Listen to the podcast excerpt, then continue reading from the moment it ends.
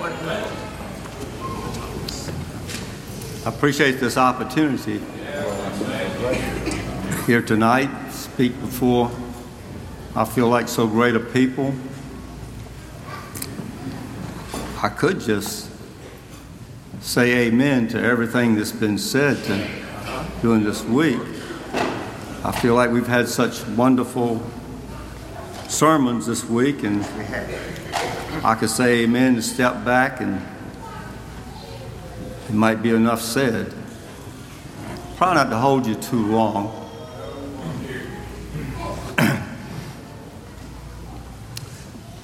Thought of a song. Thought several times about starting it, but then I thought better.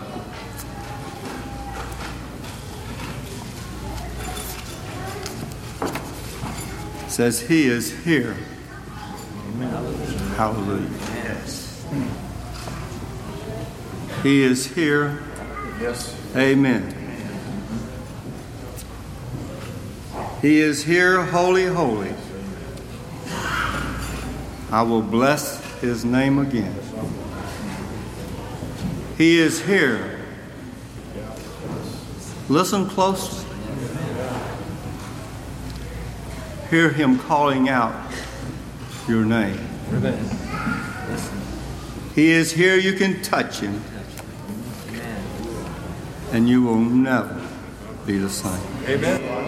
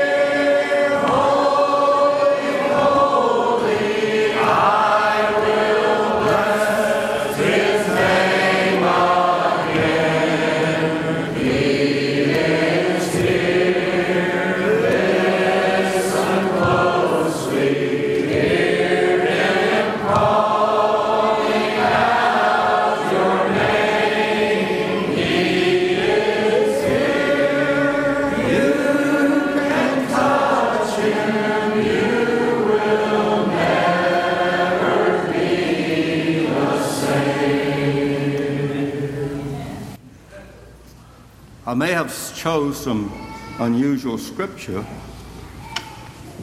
to portray what God can do.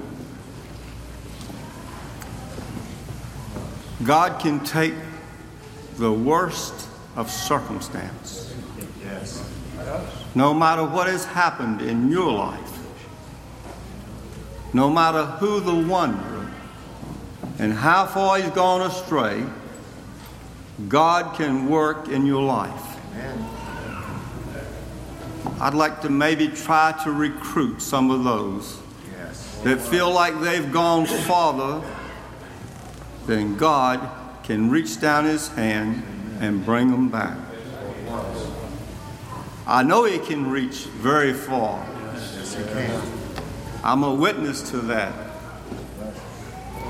As I rode along one evening mm-hmm.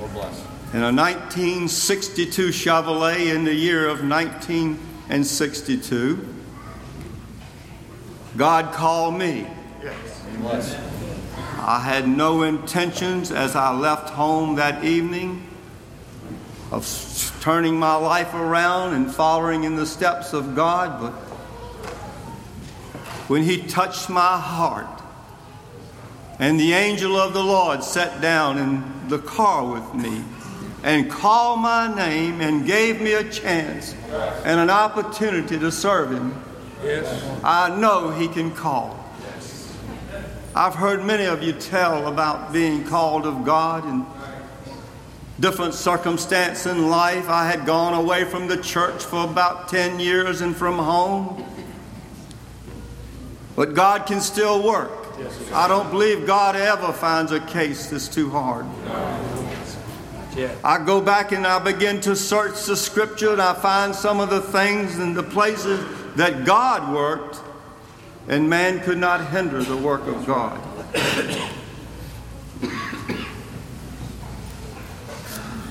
There was a time that, and I'm going to read from the 17th chapter of 1 Samuel just a little bit here this afternoon.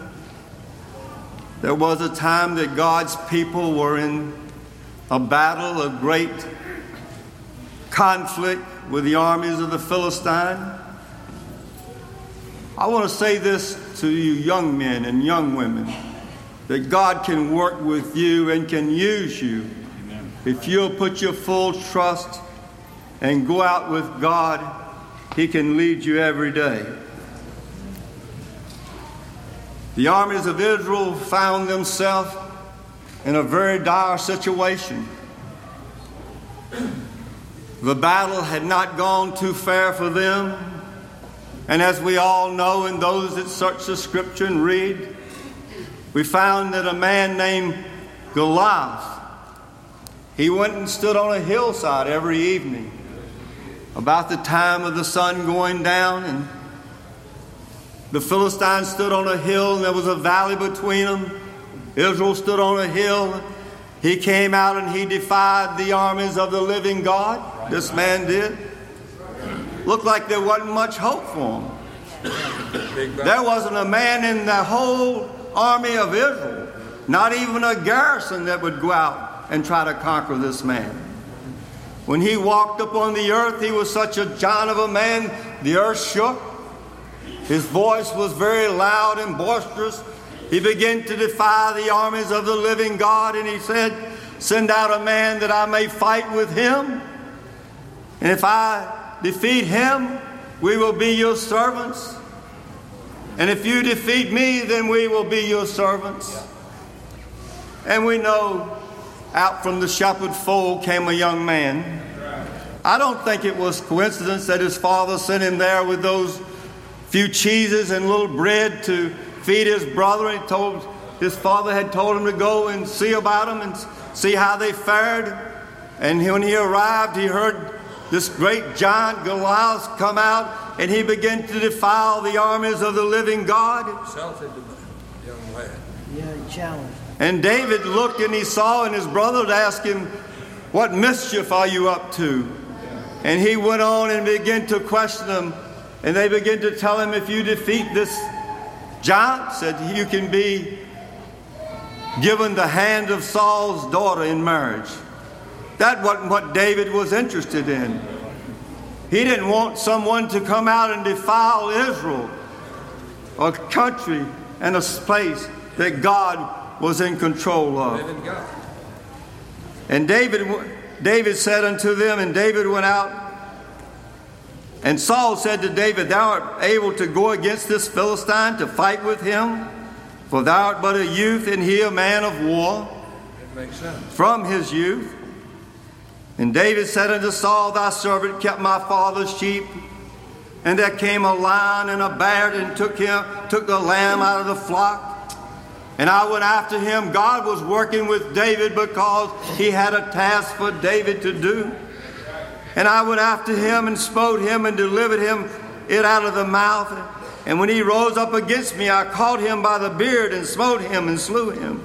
Thy servant slew both the lion and the bear. And this uncircumcised Philistine shall be as one of them, seeing has defiled the armies of the living God. And tonight Satan will defile us if we'll allow him. He would come in and carry off those very weakest or the very strongest. He would gladly carry them off. He said he goes about as a roaring lion seeking whom he may devour. Gets him a little closer than that. He said he goes about as a wolf in sheep's clothing. And if he can do that, and if he can just deceive someone, Satan will do it. And David said, Moreover, the Lord did deliver me out of the paw of the lion and out of the paw of the bear. He will deliver me out of this hand of this Philistine. And Paul said unto David, Go, and the Lord be with thee. Lord be with him. And then, of course, we know the story how Saul began to put all the armor upon David, and he put the sword and the shield in his hand. And as David had said, a saying to go out, he put them off because he said, I have not proved them. And David put them off. You know, it doesn't take much to work for God. He just said, and he took a staff in his hand. Reminds me of Moses when he stood before Pharaoh and he said, What do you have in your hand? He said, A staff. He said, Cast it down. And Moses cast the staff down and it came a serpent. And the magicians are saying to do so, cast their staff down. But what happened? The staff of Moses swallowed up those staff of those magicians and those that were not like God.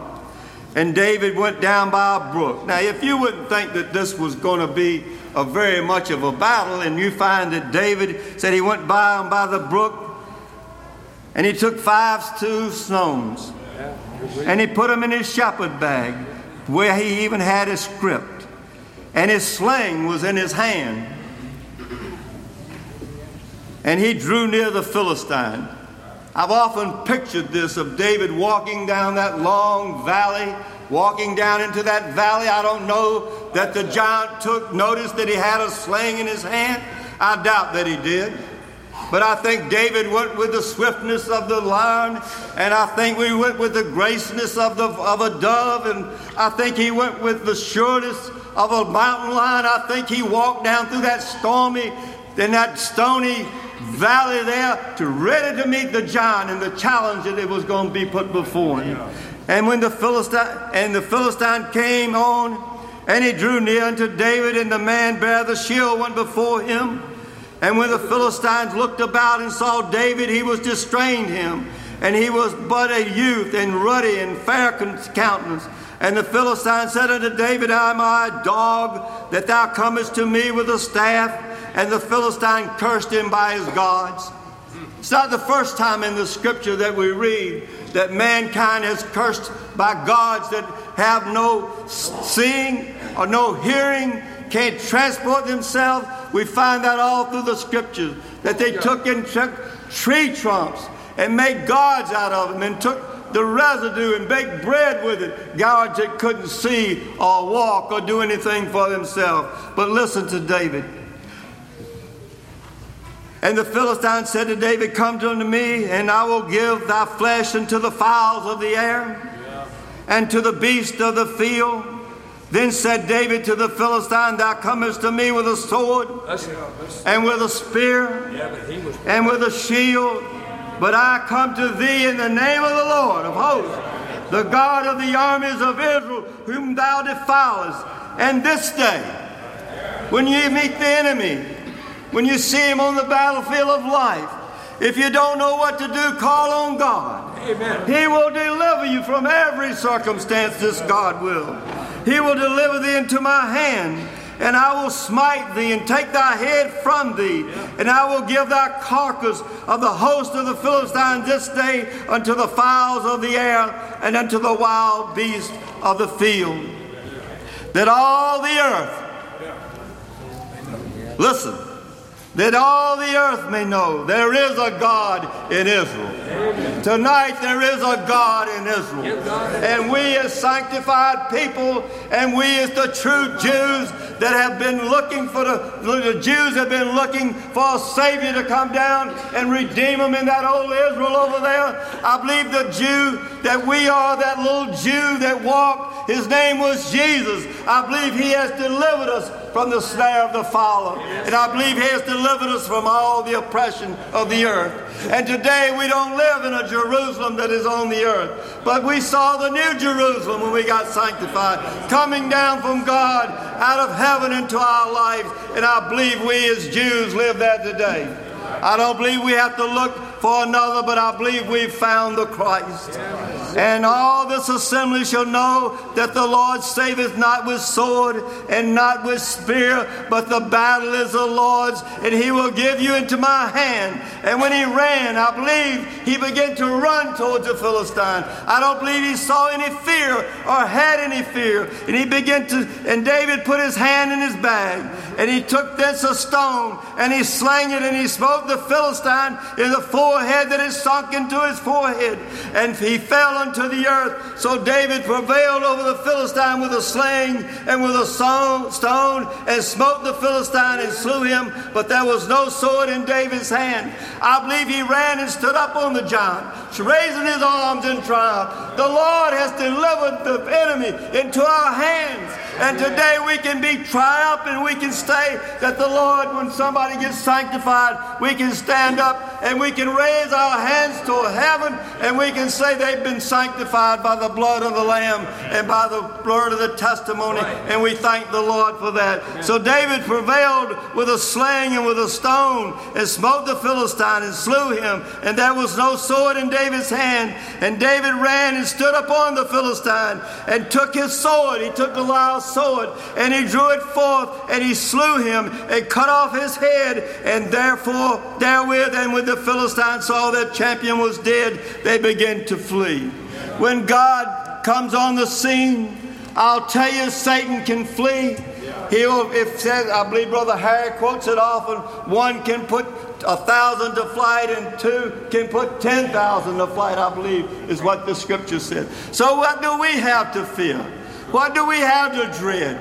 God can come in and He can work in our lives. He can work in our congregation. He can work among our people when we go home. If we begin to pray, as Brother Gary preached so beautifully the other night, let's lay aside every weight and all the sin that does so easily beset us. Whatever it is in life, let's go out. If you want to be like those people, and I think about them often, they've been mentioned several times about those that came out of Chincoteague.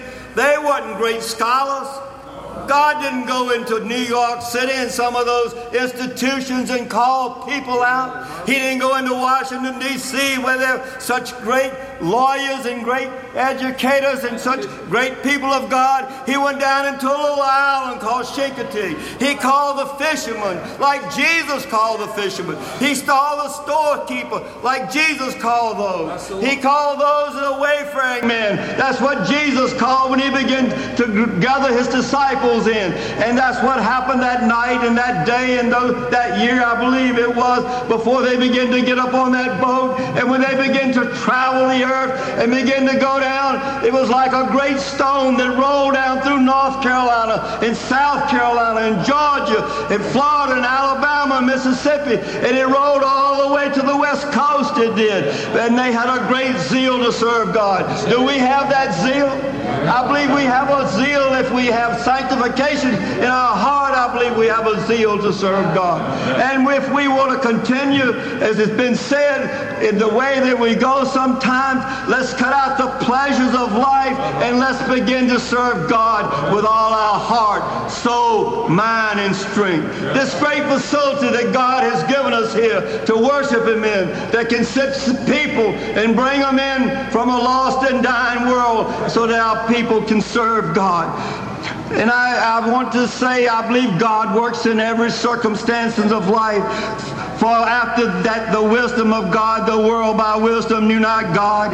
It pleased God by the foolishness of preaching to save them that believe. I believe that's what our forefathers believed God, and they begin to say, For the Jews require a sign, and the Greeks seek after wisdom, but we preach Christ crucified. Yes. Unto the Jews a stumbling block, and unto the Greeks foolish, but to them which are called both Jews and Greeks, Christ the power of God, the wisdom of God, because the foolishness of God is wiser than man. God can come in and work, and we can't hinder the work of God. God can work into our small communities. And just this week, He's called a farm boy from over there in Old Trap. He's called other people from all walks of life. I'll tell you, God is on the forgiving sin hand, and He's also on the sanctifying hand. For you, for you see your calling, brother, have it not many wise men after the flesh? Not many mighty men, not many noble are called, but God has chosen. Listen now. People say we are foolish. People say what we preach. You can't live above sin. It's taught and taught and taught throughout the United States. And I think we have a great challenge to tell people not that they can't find God in the church they're going to, but I tell you, we have a great challenge to tell people they need to go a little farther than the forgiveness of sin. Go on and find full perfection in your life. God can keep that which we have committed unto him. But God has chosen the foolish things of the world to confound the wise, and he has chosen the weak things of the world to confound the mighty. We don't find God in many high places. We don't find God among those that have gained great wealth and great fame very often. But he has chosen us. We, as sanctified people, lowly and meek and humble, and the base things of the world and things which are despised has God chosen, yea, and things which are not to bring to think to naught things that are, that no flesh should glory in his presence, but of him are ye in Christ Jesus, who is God made unto us wisdom and righteousness and sanctification and redemption, that is called as it is written, he that glorieth, let him glory in the Lord. Amen. I believe David gloried in the Lord whenever he went out to meet that giant. I believe that they gloried in the Lord when they went into the fiery furnace. I believe that Daniel gloried when he went in of the Lord when he went into the lion's den. I believe our people when they came out to preach the everlasting gospel, I believe they gloried in the Lord. And tonight we can glory in the Lord as we ne- as we stand here, such a great people and such a great congregation. I love this people with all my heart. I want us to pull and go together. I want us to reach out to a lost and dying world. We've got great plans for this coming year. I do anyway. I'm not past, what do you see visions when you get old? I forget what it's, Dream, dream, dream. we dream dreams when you get old. I'm still seeing visions. I don't want to dream any dreams yet. I see visions for Christ's sanctified holy church. I see that we can go out into a lost and, and we, there's no shortage of people to preach to. Uh, There's plenty of people to preach to. Don't say you, you don't have anybody to preach to because they're out there. And those that don't know the Lord, there's many of them. And we are planning on a great revival, I feel like, in Christ's sanctified holy church in the year 2004 and 2005 when our year ends next year when we come back here to this camp. I'm not going to hold you any longer. You've had, you've had enough preaching, you've had enough time. But is there anyone here tonight that would like to seek the Lord? Time's drawing now. We got about 36 hours and maybe less, and this camp meeting will be history. But we still got time for those that don't know. God to seek Him tonight. Anybody here like to raise their hand in prayer? I want to raise both hands. I want you to pray for me. I need prayer. As we stand up, everyone stand.